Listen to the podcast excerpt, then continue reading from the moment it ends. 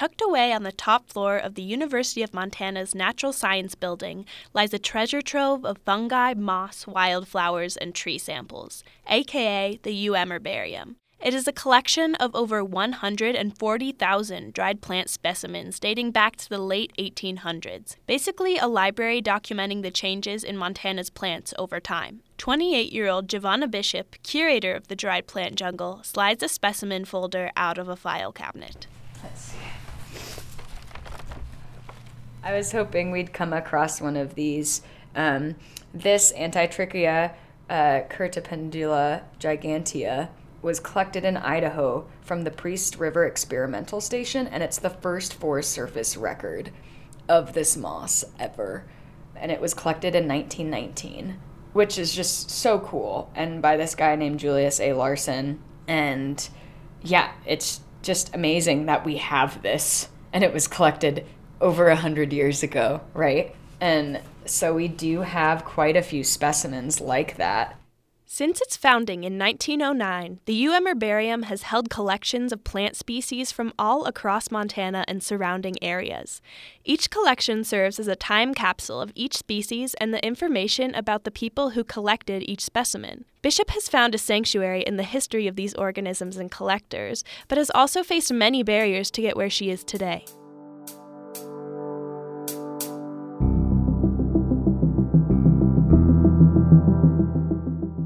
I'm Lotus Porte-Moyel, and this is your Kaimin Cast for the week of October 16th.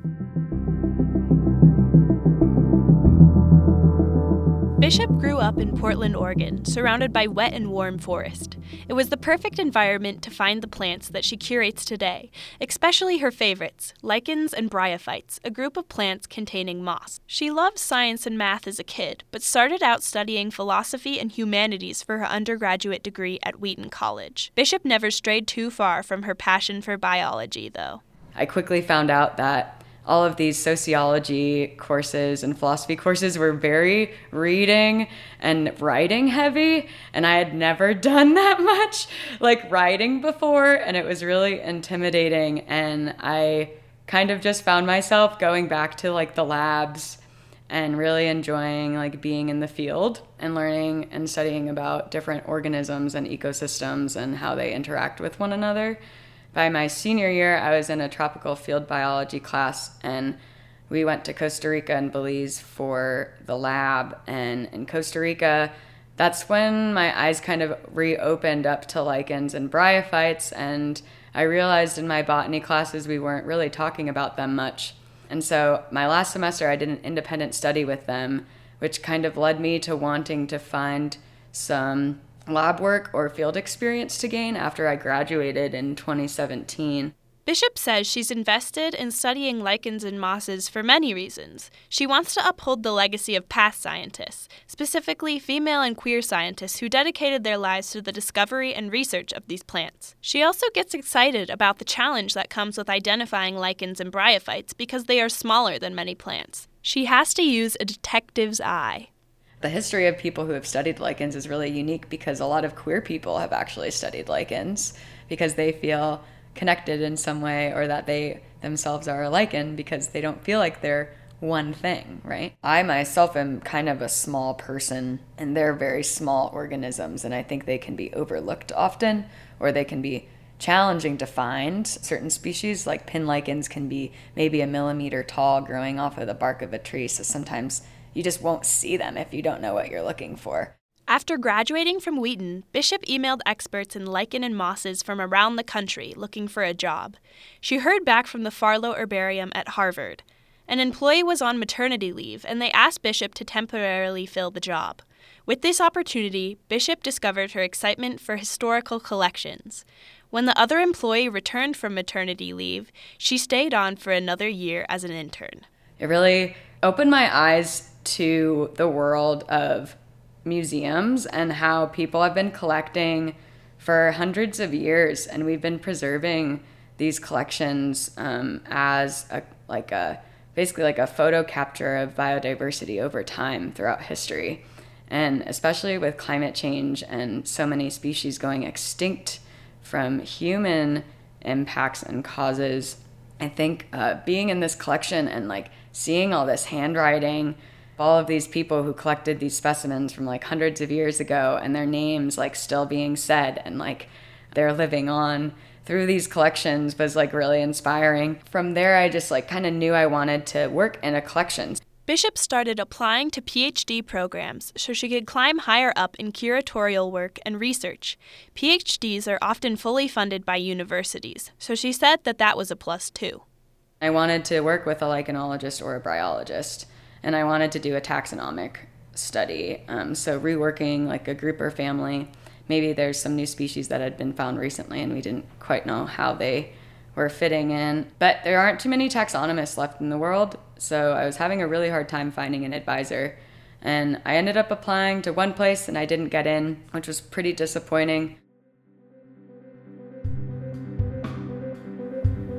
In a 2014 PBS article, taxonomist Quentin Wheeler said taxonomy, or the science of discovering, describing, and classifying species, is being threatened by technology like DNA barcoding and supercomputers that can order and classify species. In the same article, Rockefeller University researcher Mark Stoeckle says DNA barcoding is useful in identifying established species, but classical taxonomy has fewer jobs, fewer new students, and fewer places willing to devote resources to taxonomy across the board. I think because I feel as though there's no one for me to do a PhD with, is why I decided that I could just have a master's and get a curatorial position because you don't need a PhD to be a curator. And I love being a curator. But I think if I were to have a position somewhere where I could be half curator, half researcher, which is often available with larger herbaria, I'd love to be a true lichenologist or bryologist. But I don't know if that will ever be a possibility. Bishop's boss from Harvard, Michaela Schmull, found out about a newly hired lichenologist at Eastern Washington University looking for a master student to advise. Bishop knew that the program would be her big chance to eventually run an herbarium, even if she couldn't do taxonomic research too. In 2021, she graduated with her master's in biology advised by lichenologist and professor Jessica Allen. Allen documents lichen diversity of the American Northwest and speaks and mentors internationally on lichenology.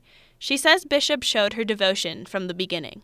It's awesome that Giovanna has this job. It's pretty incredible, and I know that she was really persistent in applying for jobs at Herbaria until something came through, which I think is really admirable because she knew that she was really passionate about that. And getting a curatorship is a really big deal because there are not very many of those jobs out there. Herbaria are not being valued as much as they were even just a few decades ago, let alone like 100 years ago or 150 years ago. A lot of people are shifting their research focus to things like genomics, more molecular biology.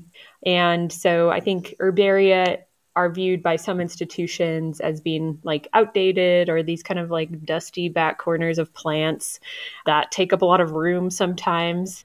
Bishop worked alongside Allen on her master's project, The Impacts of Rock Climbing. To understand how climbers affected the tiny organisms under their feet, they collected, identified, and cataloged lichens and bryophytes from climbing routes in the Cascade Mountains. I actually ended up finding a new species for Washington that only grew along rock climbing routes at one of my sites, which was pretty amazing. I had a lot of county and state records just because no one had gone to that habitat before and collected. And there isn't a list of lichens or mosses for Spokane County. So it, it's pretty crazy. Bishop said collecting new species like the lichens and mosses she found in Washington and adding to collections is an essential part of keeping herbaria going. When people add to a collection, it helps researchers and other scientists understand how certain species have continued to change and adapt over time. Each new specimen adds to the history of a region's biodiversity. Biological consultant and author Peter Lesica has collected and submitted over 10,000 specimens to the UM Herbarium in the last 40 years. He has surveyed plants from environmental agencies and has written multiple guides to the plants of Montana. He has used the UM herbarium for research for many of his projects to understand how Montana's habitats and plants have changed over time. When I first started working and endangered species were a big deal, I was hired to go out and find populations so they could be protected. And the way I would start out is I would go to the herbarium and I would see where they had been collected in the past. And after doing that for a day or so, I would understand the kind of habitat it occurs in and I would be able to locate new populations. And that would help with protecting the species you know, and it's not just endangered plants, it's also food plants for animals. So wildlife students use it. You know, wildlife biologists that work for the Forest Service and the Bureau of Land Management, they use it. So it's in terms of managing the land, that might be this it might be the single most important um, aspect of the herbarium for the population of Montana at large. Lesica and Bishop concur that herbaria and studying plants can be overlooked by biology and environmental students, scientists, and others because some think plants have less character compared to other living organisms. I would say that people tend to be more attracted to and more interested in organisms that have eyes, and plants don't. And so plants are sort of neglected, I think. And I think that's unfortunate because they are actually the basis of, you know, everything depends on plants. Even if all you ever do is eat meat, the meat you're eating comes from animals that ate plants. So plants are a pretty important part of our environment. And I think in any kind of biology, having a, a knowledge of plants is probably important.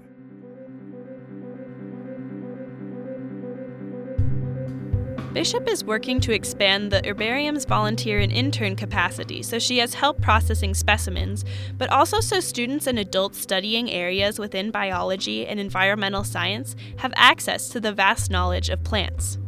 UM Environmental Science junior Alex Messer began working in the herbarium this fall after Bishop presented to his ecology class. I interviewed him on his first day of volunteering to understand why he was there. You will hear intern Jasmine Raymond join the conversation as well. I'm interested in restoration, and I think a lot of people kind of don't, I guess, understand the, the bigger picture when it comes to that. And I think just stuff like I guess uncharismatic stuff like plants sometimes gets unknown. Hey, I, I don't agree with it. Okay, I'm just saying maybe the general public does. um, I won't interrupt again. uh, but I don't know. That stuff, you know, you're walking on it. It kind of goes under your the radar of a lot of people, and I want to I'm really interested in kind of interconnectivity of all living systems and processes. So I know woefully little about plants, and so I'm here. UM senior Evan Duggan started interning at the herbarium this fall as well. Although he has experience studying plants with his biology major, he still finds the collections fascinating. In the mounting room, he labels specimens though they are correctly identified before being entered into the herbarium collection. I am astonished with the amount of specimens that the herbarium has. It's it's mind blowing to me. There are there are so many um, dry mounts, and they're uh, they're old. I was looking through um, Linnaea borealis, the twin flower, and I found one from 1886, and it was it kind of blew me away how old it was. So it was pretty cool.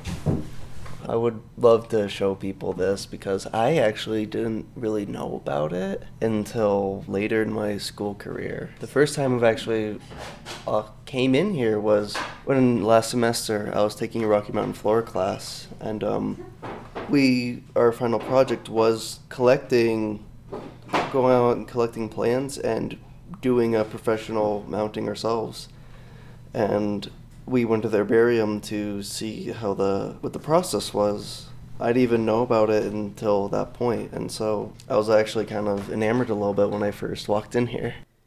Bishop hopes to expand the herbarium in many ways, along with involving students and researchers in the collections, but a lack of resources has stifled the amount of work she can carry under her belt.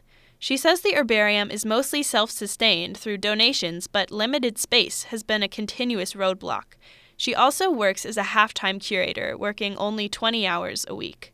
It's kind of like an untapped resource. And so I'm glad students are at least getting to get some like curatorial experience and learn about how to take care of the collection. However, besides that, I just feel like there could be so much more going on here. Like we're sitting in my office right now, which is filled with cabinets, and so there isn't even a space for us all to like sit and eat lunch or anything. I have, I sit in the hallway right now. I've been filing, and all of our cabinets are pretty full, so I might have to stop like processing specimens soon to integrate into the collection because we literally just don't have any more space to file them, which is, I guess, crazy to say out loud. I'm very happy with my job. I love the herbarium and I love being here in the collection every day. It's such a special place, and I, I guess, just hope that, you know, eventually the university recognizes that so we can we'll get more space and that my hours will be increased. So the expectations um, that I'm being asked to kind of fulfill, I'll be actually be able to do. Along with finding and supporting volunteers and interns to process and organize collections, Bishop is responsible for funding for the herbarium, digitizing specimens into an online database for wider distribution, loaning out specimens around the world for research, organizing herbarium events, and more. You know, I'm just really trying to advocate and do as much as I can to prove the worth of the collection so that it can stay functioning and I can make sure that you know these really important notable collectors such as Kirkwood or Elrod or even you know Peter Stickney to make sure that their legacies are intact and that they live on through their collections. It's something that's quite amazing about herbaria and I think natural history collections in general is that people get to live on through their collections and that their names are still said. I think that's very special. And I heard something the other day that everybody dies twice. You, you know, die when you take your last breath, and you die a second time when someone says your name for the last time. And I do think an herbarium is like the perfect example of how like you will never die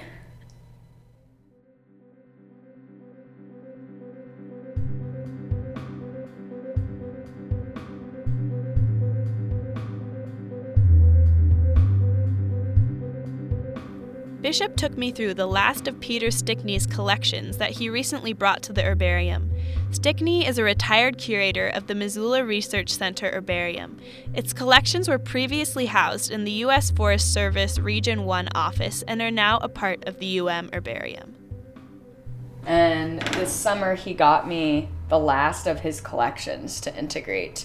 Um, he was born in 1929 and moved to Missoula in the 40s and worked for the Forest Service and studied fire for a really long time. And this summer, so he's 94, he just got me the last of his work, like his life's work to be implemented into the collection, which is really amazing. In her time as the herbarium curator, Bishop has made outreach and community building two of her biggest goals. Herbarium intern Jasmine Raymond studies trees at the UM Sala Lab and has worked in the herbarium for about a year. She said her favorite job in the herbarium is mounting specimens because it combines her interests in art and plants to create a display. Raymond has witnessed Bishop work with many collectors, volunteers, and interns, young and old. She admires Bishop's ability to create a welcoming environment. Something that I think is awesome about um, Giovanna is her ability to bring people in to the fold and engage with them and yeah, some of them have been here forever and been involved and know everything about it. And it's it's an opportunity for her to learn about the history of like the Monteith herbarium specifically, and she knows that and cares. And then also bring in people who don't know anything about it and are just learning and yeah she can like kind of bridge that divide and like kind of mix us all up into an awesome community yeah she's yeah she's a special human Bishop doesn't plan on leaving the herbarium anytime soon, and she hopes that anyone interested in plants, biodiversity, or any aspect of the herbarium will stop by for a tour or a chat. I think anybody who would, you know, think that it's not worth having that as a resource or doesn't think that is important should maybe take a moment to kind of rethink about kind of life in general and like what we can learn from nature and why, you know, so many people, I think, early and then late in life tend to like be pulled back into just spending time outside because it's so fulfilling to like be out in nature and to be learning. And I think with technology and everything we've gotten so caught up, but I do think this new generation is really intrigued in saving biodiversity and understanding it, um, which I think is so wonderful. So I have high hopes for the collection, and that will be here for a long time since we've already been here for over 110 years. Hopefully, we'll be here for another 110, maybe we'll see how the planet feels. But yeah, herbaria are really special and they hold a plethora of mysteries and species and history of people and allow those people to live on. To learn more about Bishop, the UM Herbarium, and what it does, go to its website, umt.edu slash herbarium, or search herbarium on the UM website.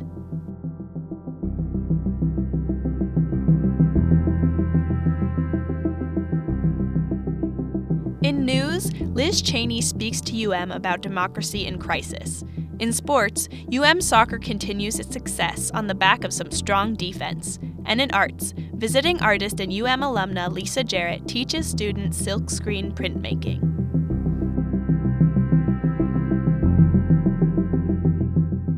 Tune in next time as Clayton Murphy reports on UM Opera Theater. For this week's Kaimin Cast, I'm Lotus Porte-Moyel. Thanks for listening.